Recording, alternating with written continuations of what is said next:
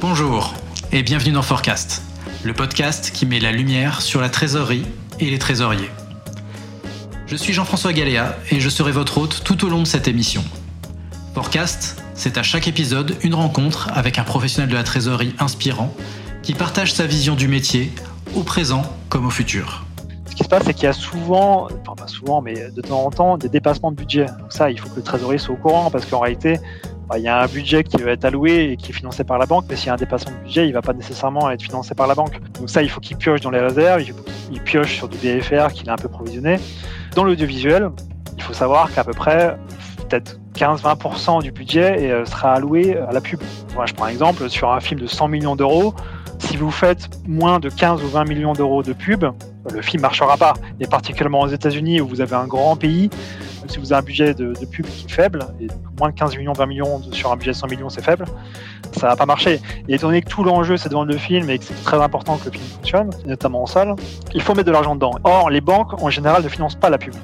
Donc il faut le piocher dans le BFR, il faut piocher dans les réserves, et ça c'est quelque chose qu'on doit anticiper et même presque négocier en réalité parce que euh, les opérationnels veulent toujours plus évidemment dépenser et la trésorerie doit être un peu euh, voilà celui-là qui dirige et qui dit voilà non mais attendez moi j'ai pas assez de cash pour ça ou alors oui peut-être dans un mois ou deux quand on aura récupéré d'autres créances c'est ce genre de choses là qu'il faut aussi communiquer avec les opérationnels.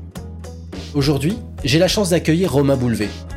Romain a toujours été trésorier mais a exercé dans des secteurs d'activité très différents. Matières premières, audiovisuel, agroalimentaire ou hôtellerie. Bref, rien à voir. Avec lui, nous allons parler financement et surtout comment il a adapté son approche du financement à chacun des groupes dans lesquels il a exercé. Forecast, épisode 15.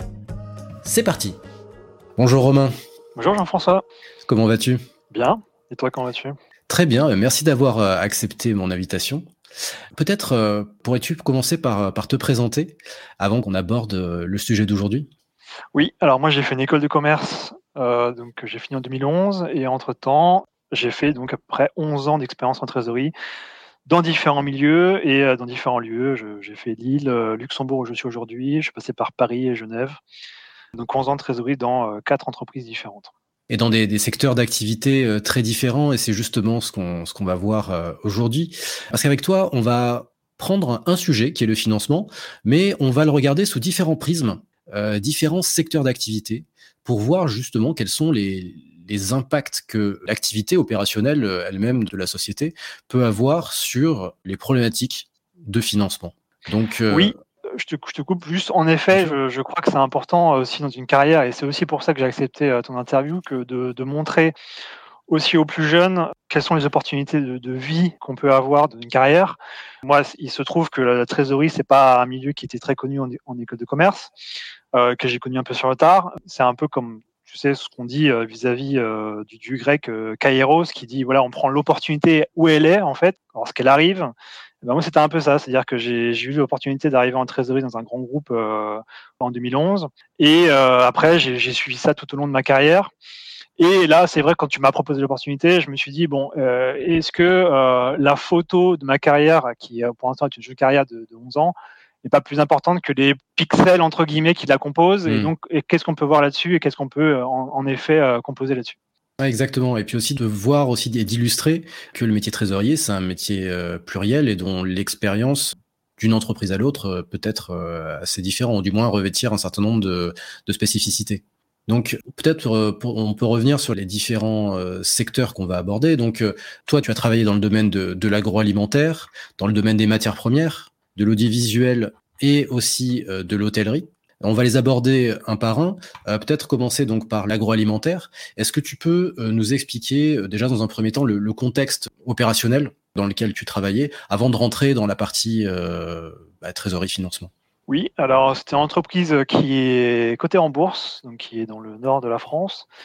Euh, une trésorerie euh, assez large, hein, puisque à l'époque on était euh, une demi-douzaine centrée sur, sur la France, mais qui est une entreprise qui fait beaucoup de développement, qui est sur plus d'un continent, parce qu'ils étaient à l'époque sur trois continents, et donc en fait développe beaucoup de problématiques de trésorerie, donc sur, sur du long terme et des financements d'acquisition, et sur des problématiques de BFR. Donc voilà, une, vraie belle entreprise familiale euh, qui est là depuis, euh, depuis longtemps et avec des gens qui aiment l'entreprise. D'accord. Et euh, en termes d'activité, en fait, quelles sont les, particularités sur le secteur agroalimentaire? Par quoi est-ce que l'activité est le, plus impactée? Alors la vraie problématique de ce type d'entreprise, c'est une entreprise saisonnière, c'est-à-dire que grosso modo, ils font les récoltes à peu près au printemps, et ensuite tout au long de l'année, euh, bah, on va vendre les récoltes, même si c'est une entreprise qui fait des conserves et des surgelés, donc on peut évidemment stocker mais on aura des gros paiements de fournisseurs euh, sur lorsqu'on va euh, semer euh, plutôt à la fin de l'année et ensuite on sera cash riche plutôt au mmh. printemps. C'est pour ça qu'il y a des grosses problématiques de saison et de BFR et, c'est là qu'intervient en fait tout le pouvoir du trésorier de rassurer la direction financière de l'entreprise, de dire que lorsqu'on est cash riche, on essaie de placer l'argent au mieux, sachant qu'aujourd'hui c'est plus vraiment le cas à côté de taux négatifs, mais à l'époque ça l'était un peu mieux quand j'y étais. Et quand il y a plus de problématiques de payer les fournisseurs et, on est un peu dans le creux de la vague, on a des financements qui nous permettent de tirer, je pense aux sessions de créances, je pense à des RCF. Il y a évidemment des découvertes bancaires qu'on négocie avec les banques, avec euh, toutes les banques d'ailleurs, que ce soit des banques françaises, euh, allemandes, euh, belges même américaines, toutes les banques dans tous les pays. Voilà, c'est toute une organisation à avoir pour essayer de, de montrer qu'on a une vraie force de frappe et que même s'il y a comment dire, quelque chose qui arrive. Il y a une acquisition, ça sera sur le long terme, donc on va faire un nouveau financement, mais qu'en termes de BFR, on a l'opportunité de tirer sur beaucoup d'instruments et qui nous permettent de jamais être en difficulté financière. Et euh, globalement, donc là, tu parlais de saisonnalité, mais euh, est-ce que chaque année, en fait, s'aborde de la même manière? Je suis pas un expert euh, particulièrement hein, de, ce secteur, mais j'imagine qu'il y a tout un tas de, choses, peut-être d'indicateurs euh, externes qui peuvent aussi être euh, utilisés pour prévoir les, besoins, comme euh, bah, la météo, les catastrophes climatiques, les éventuelles offres demandes sur les marchés. Est-ce que justement au niveau de la trésorerie, au niveau surtout des besoins de financement, vous suiviez un certain nombre de choses, de données externes qu'on ne retrouverait pas justement dans d'autres entreprises? Alors, je pense que ça se retrouve dans d'autres entreprises, mais c'est vrai que nous, ce qu'on mettait en place, c'était des directions financières dans chaque pays et après, tout au long de l'année, on avait des points réguliers pour savoir quelles étaient les prévisions de chaque pays. Et typiquement, au niveau de la trésorerie, euh, un exemple assez commun, c'est de dire si on a des récoltes qui se font en Pologne avec du PLN, bah, on va avoir un budget euh, du taux de change au début de l'année. Si par exemple, on sait que la Pologne est plutôt vendeur qu'acheteur, on va prendre un budget vendeur et on va dire voilà quel est le taux euh, de change. On va mettre des instruments en place euh, à terme sur le marché. On va dire voilà on va couvrir je ne sais pas 30 ou 40% de notre euh, besoin en change de l'année dès début d'année. Et progressivement, au fur et à mesure de, ces problématiques de climat, de, récolte, vis-à-vis de ce que nous disent les DAF en région, on va pouvoir progressivement ajuster ces problématiques de change en fonction de ce qu'on prévoit en termes de chiffre d'affaires. Donc ça, c'est évidemment, on sait que les entreprises agroalimentaires sont très sujets à des variations de chiffre d'affaires qui sont dues au climat et peut-être que ça va s'accélérer dans les prochaines années. Je sais que j'avais lu qu'à peu près 4 entreprises sur 5 ont, euh, ont leur chiffre d'affaires, leur activité qui est en fait liée au climat indirectement ou indirectement. Mais c'est vrai que euh, l'agroalimentaire est encore plus marqué euh, par ça en fait. Donc voilà, ça impacte les trésoriers de manière importante. Ah oui, on peut facilement l'imaginer. Donc ça c'était pour l'agroalimentaire. On peut passer peut-être sur le, prochain secteur. Celui-ci aussi, euh, j'imagine, est impacté euh, par des éventuels imprévus et euh, de la même manière que l'agroalimentaire, celui des matières premières. Est-ce que tu peux, bah, pareil, expliquer un peu l'activité de cette entreprise dans laquelle tu travaillais et quel est son rapport justement aux matières premières?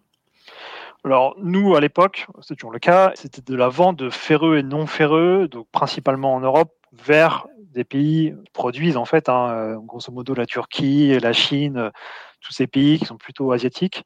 Donc voilà, il y avait une grosse activité de recyclage et de vente euh, de matières premières. Ça peut être du cuivre, du laiton, voilà, toutes ces choses-là.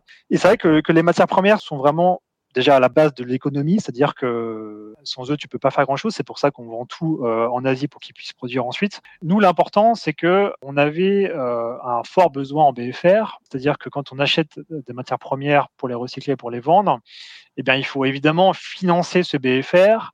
Et donc auprès des banques, ce qu'on leur disait et ce qu'on avait mis en place, c'était un euh, instrument financier qui s'appelle la borrowing base et qui permet en réalité de pledger sur du court terme des actifs. Donc ça permet de pledger des créances qu'on a, des stocks et de la TVA. Grosso modo, toutes les semaines, on fait un rapport. Donc, tous les ans, on négocie un nouveau contrat, à peu près, ou tous les ans, ou tous les deux ans. Et ensuite, on leur dit voilà, on va avoir un package de BFR euh, qui va être, euh, je sais pas, euh, je dis n'importe quoi, mais à peu près 100 ou 200 millions d'euros de BFR. Donc, ce qui est beaucoup, c'est pour ça qu'il faut le financer. Et ensuite, on dit chaque semaine, on leur dit voilà, on a tant de créances clients qu'on peut mettre en, pledge avec évidemment une décote qui, je sais pas, va être 60-70% à peu près de l'actif qu'on va garder in fine dans ce financement. Pareil, on va dire qu'on a des stocks qui sont sur place qu'on va avoir une, décote à 10%, donc on va prendre 90% de la valeur des stocks. Et donc tout ce global-là va nous permettre d'avoir un financement uniquement court terme au niveau des banques. Et ça, ça nous permet simplement de financer le, BFR, mais c'est très important pour les entreprises en termes de matières premières. Et c'est ce qui permet en fait de couvrir euh, simplement l'achat pour avoir des ventes ensuite en Asie. D'accord, donc ça c'était le principal euh, type de financement dont, vous aviez besoin pour votre activité. Ça représentait euh, quoi globalement à l'ensemble des financements du groupe? C'est un très gros morceau? Ouais, c'est un, gros morceau euh, et c'est très important encore une fois parce que c'est simplement euh, l'avis de l'entreprise. Dans ce type de marché aussi, ce qu'il faut voir, c'est qu'il y a bien d'autres problématiques. Par exemple, simplement la problématique des leasing. Quand vous voyez qu'en réalité, pour transporter des matières premières, il faut évidemment employer des bateaux, ça peut être des camions. Et ça, évidemment, soit vous les achetez, soit vous les mettez en leasing. Évidemment, le leasing, c'est une forme de financement comme une autre. Et ce qu'il faut savoir, c'est que les banques sont assez euh, friands de ce type de financement, mais selon le type d'actif. C'est-à-dire que euh, clairement, vous allez prendre des bennes parce qu'il finance aussi des bennes, même si le prix est pas très fort. La banque se dit ouais bon moi si demain euh, votre entreprise euh, tombe en faillite, comment je fais pour revendre la benne? Ça va être compliqué, enfin ça va pas être simple. Par contre euh, revendre un camion, il y a beaucoup d'entreprises qui veulent un camion, donc en fait c'est assez facile. Et un camion ça vaut facile 100 000 euros hein, clairement. Donc c'est aussi de la Boeing Base pour le BFR, du leasing pour transporter les matières premières. Ce qui est important aussi, moi je sais que j'avais une anecdote sur le leasing, on avait essayé de faire un leasing sur des barges pour les fleuves, en fait pour euh, simplement transporter les matières premières sur les fleuves euh, en France. Bah, typiquement, euh, financer une barge, c'est très compliqué. Pourquoi? Parce que simplement, si dans votre entreprise tombe en faillite, demain la banque elle va se dire oui mais moi à qui je, vends cette barge en fait? Donc c'est très compliqué. Et moi ce que je ne savais pas mais que j'ai appris c'est qu'en fait une barge quand vous la reprenez nous l'avait repris c'était pas déjà du neuf mais en fait ça peut vivre 25 30 40 50 ans en réalité. Sauf qu'après 25 ans vous avez amorti la barge en théorie. Après, euh, vous dites à la, banque, bah, écoutez, euh, la barge elle est encore l'argent vivable, euh, venez la voir. Bon, pour qu'un banquier soit spécialiste d'une barge, c'est pas nécessairement très facile. Après, il faut la réimmatriculer et ça, pareil, on l'immatricule, mais dans quel port Enfin bref, c'est un peu la galère. Mais c'est tout ce type de financement qu'en fait le trésorier est en charge et doit faire vraiment pour optimiser le cash. Autre chose qui est aussi important dans notre métier des, des matières premières, c'est tout ce qui est garanti à première demande. Euh, c'est-à-dire qu'il euh, y a des marchés qu'on passe avec euh, des grandes entreprises, pour pour pas la citer, la SNCF qui par exemple revend leur train. Bah, un train, il y a beaucoup de matières premières, du ferreux et du non ferreux dedans. Donc les entreprises qui recyclent ça et qui revendent derrière le laiton, le fer, tout ça, sont très friands de ça et ça représente des marchés absolument énormes. C'est plusieurs millions d'euros, dizaines de millions d'euros. Sauf qu'en réalité, quand la SNCF vous dit OK, je vous vends notre train, qu'est-ce qui me dit qu'en fait vous allez jusqu'au bout de l'opération quoi C'est-à-dire que vous n'allez pas prendre simplement un bout du train et puis qu'après vous allez tomber en faillite et que moi qu'est-ce que je fais du reste du train etc. Donc on a besoin d'aller voir les banques et de leur dire bah voilà c'est la SNCF qui nous, qui nous demande ça. Hein. Donnez-moi une garantie à première demande qui va nous permettre d'être assuré que demain euh, si vous avez un problème financier nous on sera financé derrière. Ça représente des sommes très importantes et ce qu'il faut savoir c'est que les garanties à première demande euh, en réalité c'est un chèque en blanc, hein, faut être clair. Donc tout ça, ça sous-entend qu'en fait, l'entreprise qui fait ça doit avoir des relations bancaires qui sont vraiment excellentes avec ses banques. C'est-à-dire qu'il c'est dur à obtenir. Voilà, c'est pas facile à obtenir. Tous les trésoriers le savent en fait. Hein, il faut donner du side business aux banques pour qu'elles s'alimentent. Hein, c'est pas nécessairement en faisant euh, des paiements tous les quatre matins qu'elles vont réussir à manger. Donc euh, l'histoire, c'est leur donner un peu de side business. On leur dit, écoutez, nous on vous donne du leasing avec des camions euh, qui sont relativement rentables. Vous nous donnez des garanties à première demande aussi qui vous nous permettent de faire de business. Tout le monde sera content et ça marchera comme ça. Et euh, est-ce que ça réduit pas un peu le nombre de banques avec lesquelles on travaille? Alors, bon, comme tu le sais, tout ce qui est matière première, c'est vrai que c'est relativement sensible. On sait que BNP, euh, il y a quelques années, s'était pris une amende euh, très forte de la part des Américains parce qu'ils avaient utilisé du dollar pour des opérations qui étaient un peu grises, on va dire. Donc c'est vrai que les banques, quand on parle de matières premières, sont parfois un peu frileuses. Mais il y a encore beaucoup de banques qui, qui financent des matières premières. Les entreprises de matières premières travaillent avec beaucoup de banques en France et ailleurs. Mais évidemment, le fait, c'est d'avoir un panel de banques assez large pour essayer d'optimiser ça, sachant qu'on ne peut pas demander non plus à une banque d'avoir une exposition sur des garanties à première demande de 20 millions, 30 millions d'euros aussi facilement que ça. Il faut qu'ils aient un side business à côté, qui n'est pas évident. Oui, donc tu parlais de différents types de financement, dont des financements du BFR. Financement du BFR, c'est un financement assez classique qu'on retrouve dans pas mal de secteurs d'activité c'est peut-être une, bonne manière de parler d'un autre secteur dans lequel tu as travaillé qui n'a pour le coup rien à voir avec ceux que l'on vient d'évoquer, qui est celui de l'audiovisuel. Donc, est-ce que tu peux nous dire de quoi il s'agit exactement? Oui, alors c'est vrai que la Boeing Base, c'est un instrument qui est utilisé dans une autre entreprise d'audiovisuel euh, en France qui permet de pléger des actifs. Mais quel type d'audiovisuel exactement? Alors, basiquement, euh, nous, on fait de la production de films. Si je dois résumer en quelques phrases euh, comment est-ce que se produit un film, c'est assez simple en réalité. Donc, il y a un choix de projet qui est fait par la société de production. Ensuite, on le propose à des distributeurs qui sont euh, en Europe et dans le monde entier. Hein. Vous en avez aussi en Asie, évidemment aux États-Unis et dans d'autres, même en Amérique du Sud, tout ça. Donc, on leur propose aux distributeurs, on leur dit voilà, on a un projet, on a un scénario, on a des stars, on a voilà, voilà, etc. Euh, voulez-vous financer ce film-là? Et en fait, ils vont préfinancer ce film-là, euh, qui vont nous permettre un peu de lancer le projet. Et aussi d'avoir une sorte d'accord et de dire, voilà, euh, si eux nous font confiance, en théorie, les banques vont nous faire confiance aussi. à, quelle hauteur le, préfinancement en général Le préfinancement est assez faible vis-à-vis du financement qu'on aura des banques, mais ça peut représenter quand même plusieurs millions d'euros. Après, voilà, c'est plus un, effet d'accord, c'est-à-dire que si eux nous font confiance et s'il y a des gros distributeurs qui vous font confiance, ça veut dire que non seulement ils vont vous préfinancer, mais secondo, ils vont aussi vous distribuer. Et ça, c'est très important. Nous, on a des financements long terme derrière, après, qui vont tomber, qu'on a négocié notamment, et, beaucoup, il faut le dire, avec euh, des banques aux États-Unis, euh, en Californie, hein, parce que c'est là-bas aussi que tout se passe au niveau des films. Donc, on finance ça aussi au niveau des banques classiques. Après, il y a des subventions qui se font au niveau euh, français, spécialement français. Les autres pays, je connais moins, mais au niveau français, du CNC, avec des critères, je crois qu'il y a, je ne dis pas de bêtises, une centaine de critères qui vont allouer des financements. Typiquement, euh, si la langue est en français, si le réalisateur est français, etc. Enfin, évidemment, euh, tout ça est très lié à la France. ça, ça vous permet aussi d'avoir des financements, des subventions que vous n'allez pas rembourser. Et tout ça, en fait, vous fait votre, votre financement de film. Comment ça se passe après euh, pour le financement des banques et pour le remboursement? C'est que ce que vous allez faire en vente dans les salles, et donc dans les salles que les distributeurs vous ont euh, allouées, ça va servir de chiffre de base pour votre modélisation dans les futures ventes en VOD. C'est-à-dire que si vous faites une grosse semaine, et c'est pour ça que c'est très important en fait pour les films de, de, faire une première grosse journée, les deux trois premiers jours en général sont très très importants ça va vous permettre de modéliser correctement ce qui va se passer dans les semaines à venir et ensuite de ce qui va se passer en VOD. Pourquoi? Parce que simplement, une boîte de distribution va avoir les ventes euh, en salle, mais ensuite peut revendre à d'autres tiers les ventes en VOD. Donc tout ça, ça peut être modélisé correctement et c'est pour ça qu'aujourd'hui, ce qui se passe euh, en termes d'audiovisuel euh, dans le monde, avec Netflix et même Disney+, et toutes ces plateformes en fait directement en VOD, ça pose problème parce qu'il n'y a plus de vente en salle et donc la modélisation des ventes euh, restructure un peu le marché et ces entreprises-là. Nous, ce qu'on fait, euh, ce qu'on faisait, en tout cas comme moi euh, j'y étais, c'est une borrowing base qui permet de justement financer ces créances en réalité. C'est-à-dire que voilà, on dit on a tant de VOD qu'on va vendre à Canal+, qu'on va vendre à Netflix, etc., etc., Et donc ça, on doit les recevoir de tel ou tel tiers, tel ou tel distributeur. Et donc on les met en pledge dans cette borrowing base donc la banque nous prête là-dessus et donc on leur donne des contrats, hein, c'est totalement contractualisé. Hein. C'est-à-dire que on sait que Canal va nous vendre, enfin va nous acheter euh, tel ou tel film ou euh, série et qui vont nous payer, je sais pas, dans deux ou trois mois. Évidemment, il y a une décote, hein, comme euh, sur l'entreprise qu'on a vue précédemment, et ça nous permet de financer en fait le BFR. C'est uniquement du court terme. Hein, court terme, après, ça peut être six mois, ça peut être un an. C'est grosso modo la même chose. Donc c'est vrai qu'on voit que par rapport à ça, c'est assez similaire vis-à-vis de l'entreprise précédente de première.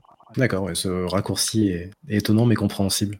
Et concernant en fait la relation avec les partenaires, hein, donc qu'on comprend c'est que les, les, distributeurs, par exemple, sont des partenaires euh, de premier plan. Toi, en tant que trésorier, est-ce que tu es en contact avec eux? Comment ça se passe en fait? Quelle particularité en, au quotidien en fait le fait d'être trésorier dans une société de production euh, de cinéma? Enfin, quelle est la particularité par rapport aux autres expériences que tu as pu euh, avoir dans d'autres secteurs?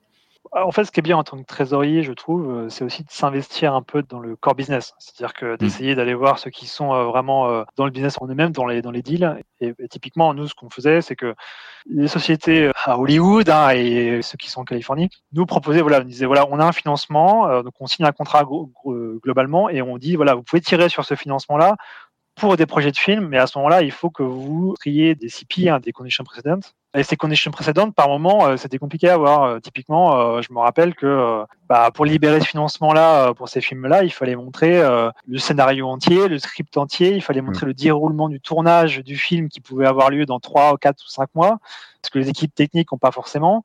Je me rappelle une fois, il fallait montrer aussi la visite médicale de la star qui allait venir. Donc il fallait dire voilà, oui, il a bien passé sa visite médicale, non pas encore. On était bloqué parce qu'en fait la star voulait pas y aller, euh, elle avait un retard ou que ce soit, et donc voilà, c'était un peu galère. Donc ce genre de choses là, en fait, demande au trésorier d'aller voir les équipes opérationnelles sur le terrain et de leur dire voilà, euh, filme-moi le script, filme-moi le, ce qui va se passer sur le tournage. Donc c'est pas évident et ça c'est un travail que doit faire le trésorier, mais je pense au quotidien et pas que dans les entreprises d'audiovisuel, c'est d'être proche de l'opérationnel pour essayer de comprendre le business. Et ça, c'est important aussi dans l'approche des banques en réalité. Hein. Typiquement, je me rappelle aussi sur ça.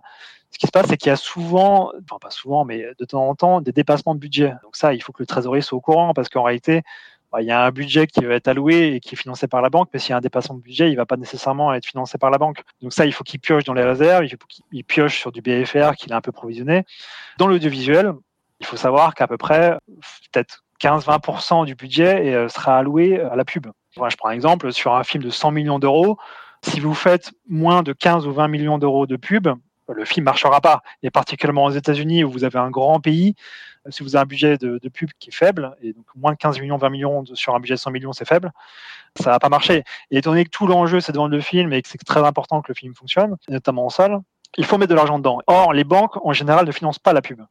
Donc, il faut le piocher dans le BFR, il faut piocher dans les réserves, et ça, c'est quelque chose qu'on doit anticiper et même presque négocier en réalité, parce que euh, les opérationnels veulent toujours plus, évidemment, dépenser, et la trésorerie doit être un peu, euh, voilà, celui-là qui dirige et qui dit, voilà, non mais attendez, moi j'ai pas assez de cash pour ça, ou alors oui, peut-être dans un mois ou deux, quand on aura récupéré d'autres créances, c'est ce genre de choses-là qu'il faut aussi communiquer avec les opérationnels.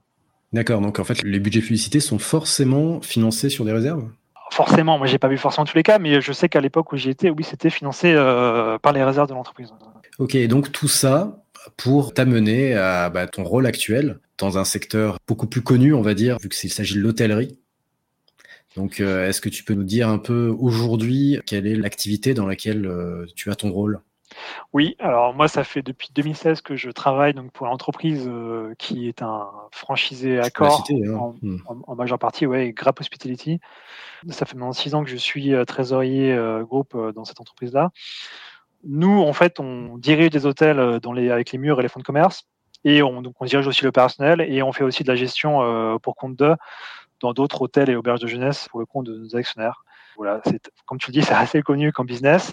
Voilà, il y a quelques particularités, je pense, euh, sur ce qu'on fait, parce mm. que toutes les entreprises n'ont pas forcément les murs ou le fonds de commerce, parfois c'est soit l'un soit l'autre, nous on fait souvent les deux.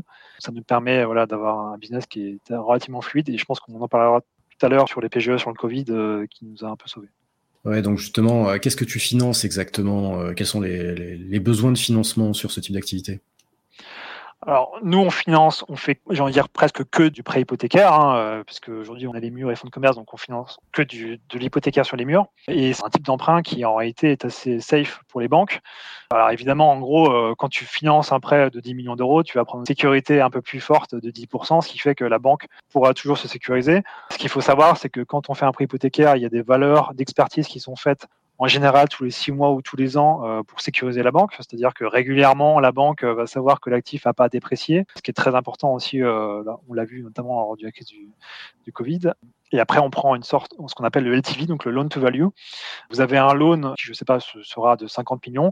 Et bien, sur ces 50 millions, en fait, il faut que votre valeur d'actifs, donc en général les murs, ce 50 millions ne représente que 60%, 70%, 50%, ça va dépendre des banques, de votre valeur euh, à date. Voilà. Donc euh, on suit ça, ce qui donne une, vraiment une vraie marge en fait à la banque pour être sécurisé et nous en fait pour avoir un leverage qui soit correct. D'accord. Et, pour toi, qu'est-ce qui est le plus euh, difficile à gérer? Qu'est-ce qui t'impacte le plus dans ton quotidien, mais aussi globalement par rapport à la mise en place de tous ces financements? Alors nous, on a la chance. En fait, on a un BFR qui est négatif, hein, puisqu'en réalité, on, les clients arrivent, ils payent directement leur chambre.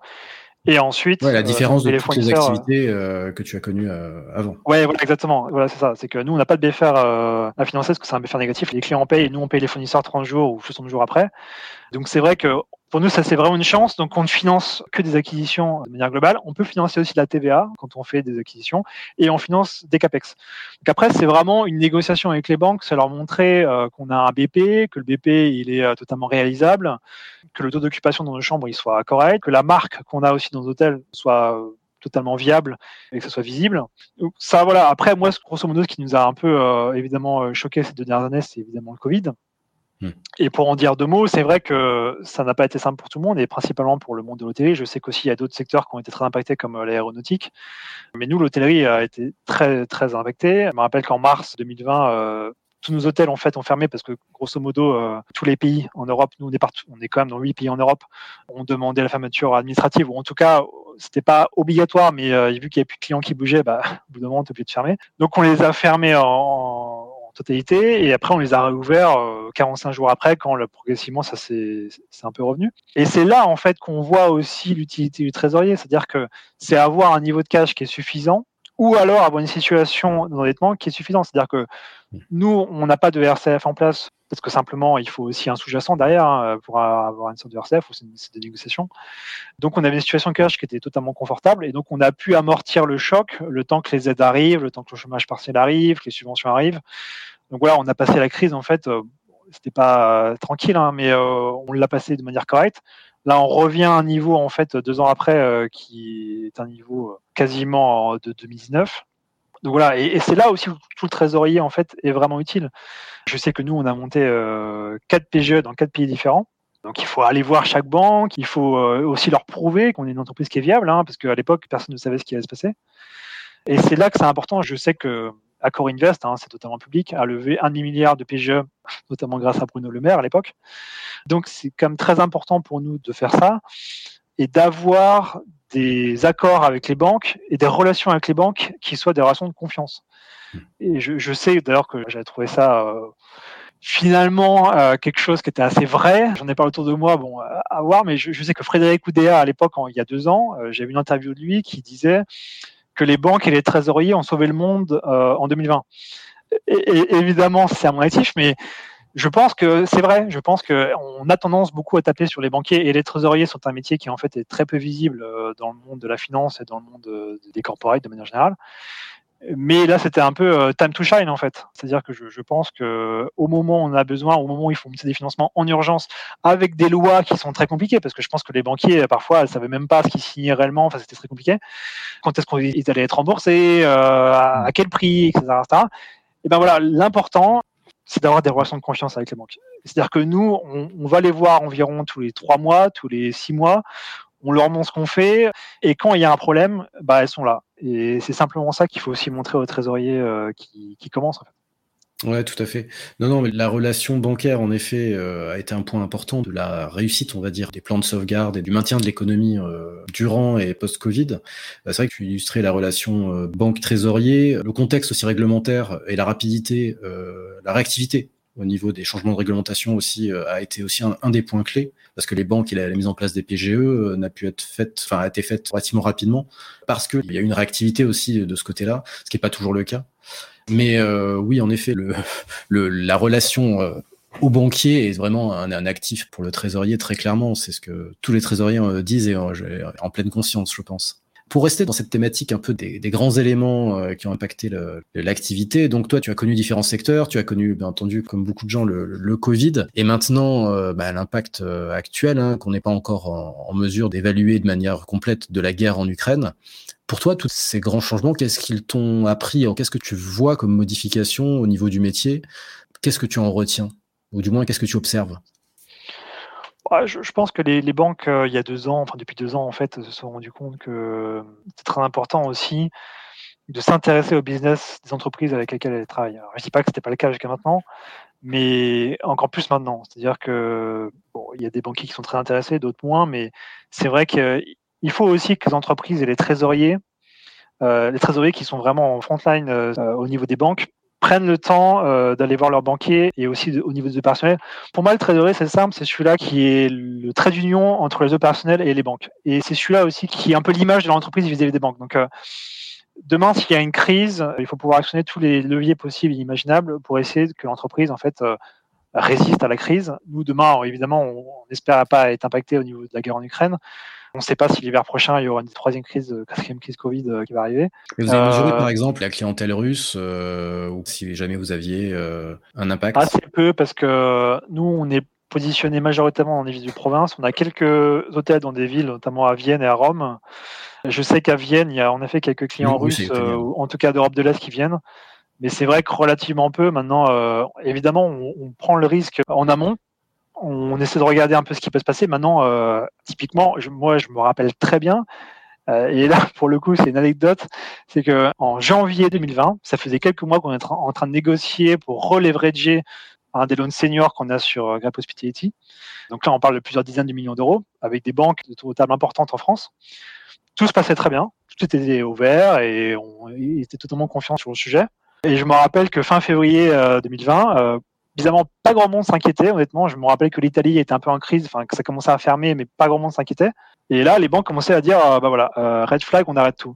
Et moi, je me rappelle personnellement, mais je pense que la plupart des gens ont la mémoire courte, mais moi, je me rappelle personnellement, mais dit, mais il y a, y a, rien en fait. faut arrêter de stresser pour ça. Il y a vraiment rien. Et en effet, qu'un jour après, la France fermait, tous les pays d'Europe fermaient, et en effet, bah, on, était à deux doigts de closer un financement qui aurait pu euh, voilà, euh, faire l'histoire parce que ça aurait été juste avant, euh, juste le Covid. Mais comme quoi, voilà, il faut jamais croire que ça ne va pas arriver et on n'est jamais trop près en fait. c'est ça le sujet. Mais c'est pour ça que je pense que régulièrement, et nous c'est ce qu'on fait, hein, vraiment, c'est tous les trimestres, tous les semestres, c'est ouvrir le kimono et leur dire voilà, voilà qui on est, voilà ce qu'on fait, faites-nous confiance. Si vous avez besoin d'informations, on est là. Et c'est ça, en fait, qu'il faut faire. C'est d'être le plus près possible, même si on ne le sera jamais assez, mais c'est de l'être. D'accord, donc jouer la transparence et la proximité. Voilà, et puis après, bon, pour être clair, hein, mais ça, je pense que tous les trésoriers le font, c'est regarder comment est-ce qu'au niveau comptabilité, euh, tu peux faire aussi euh, circuler le cash. Il hein. faut, faut, être clair. C'est-à-dire que quand tu as du cash quelque part et que tu en as besoin ailleurs, bah, typiquement, je sais que si tu as un pays qui est en crise parce que l'Italie a fermé au début du Covid et que tu as du cash qui est en France, c'est comment tu fais pour transférer le cash de la France à l'Italie. Donc après, est-ce que c'est des conventions de compte courant qu'il faut mettre en place un peu en amont? Est-ce que c'est des diminutions de capitaux propres? Nous, je sais que Luxembourg, on a ce qu'on appelle le compte 115 qui permet de remonter euh, plus ou moins facilement du cash. Donc ça aussi, c'est une part qu'il faut regarder avec la compta et c'est être prêt en fait pour le faire assez rapidement. D'accord. On arrive à la, fin de cette interview. Peut-être pour terminer, est-ce que tu pourrais, si tu devais t'adresser euh, aux jeunes qui veulent aujourd'hui euh, devenir trésoriers, bah, leur donner euh, un ou deux conseils d'un trésorier expérimenté sur comment aborder cette carrière et quels sont pour toi les points importants? Ouais, alors moi je pense d'abord à un problème d'opportunité, hein, c'est ce que je disais au début de notre entretien. C'est simplement essayer de rencontrer des trésoriers, groupes. Moi j'en ai rencontré beaucoup dans ma vie et c'est généralement des gens qui ont beaucoup d'expérience, qui sont aussi euh, très curieux, parce qu'en fait, il faut, il faut essayer de l'être.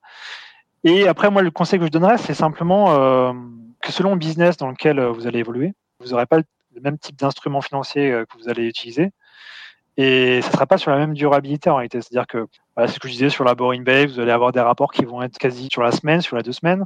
Donc c'est quelque chose qui va être très rapide et sur lequel il va falloir travailler euh, très régulièrement. Et puis là, sur le real estate ou sur l'hôtellerie, c'est des financements qui durent euh, parfois 10 ans, 7 euh, ans, 10 ans.